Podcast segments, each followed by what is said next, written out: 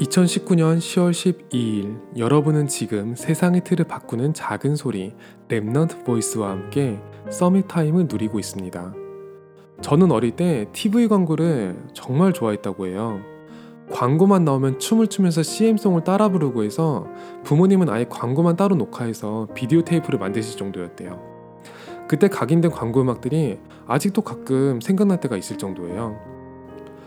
유튜브 채널에서 kids 컨텐츠가 돈이 되는 이유 중 하나가 아이들은 광고를 skip하지 않고 보기 때문이래요.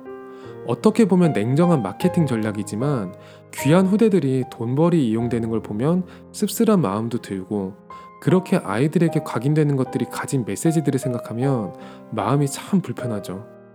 하나님이 제게 라디오 방송에 대한 마음을 주신 후에 심으신 언약은 237과 후대였어요.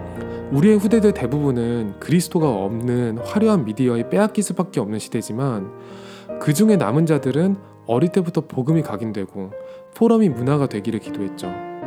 237의 여정 특집 방송을 올린 후의 일이었어요. 한 이름 모를 태영아 어머니가 237 자료를 후대에게 잘 전달하고 싶다고 연락을 하셨죠. 그분에게는 별것 아닐 수도 있지만 사실 제게는 그날이 방송을 시작하면서 가장 기쁜 날이었어요.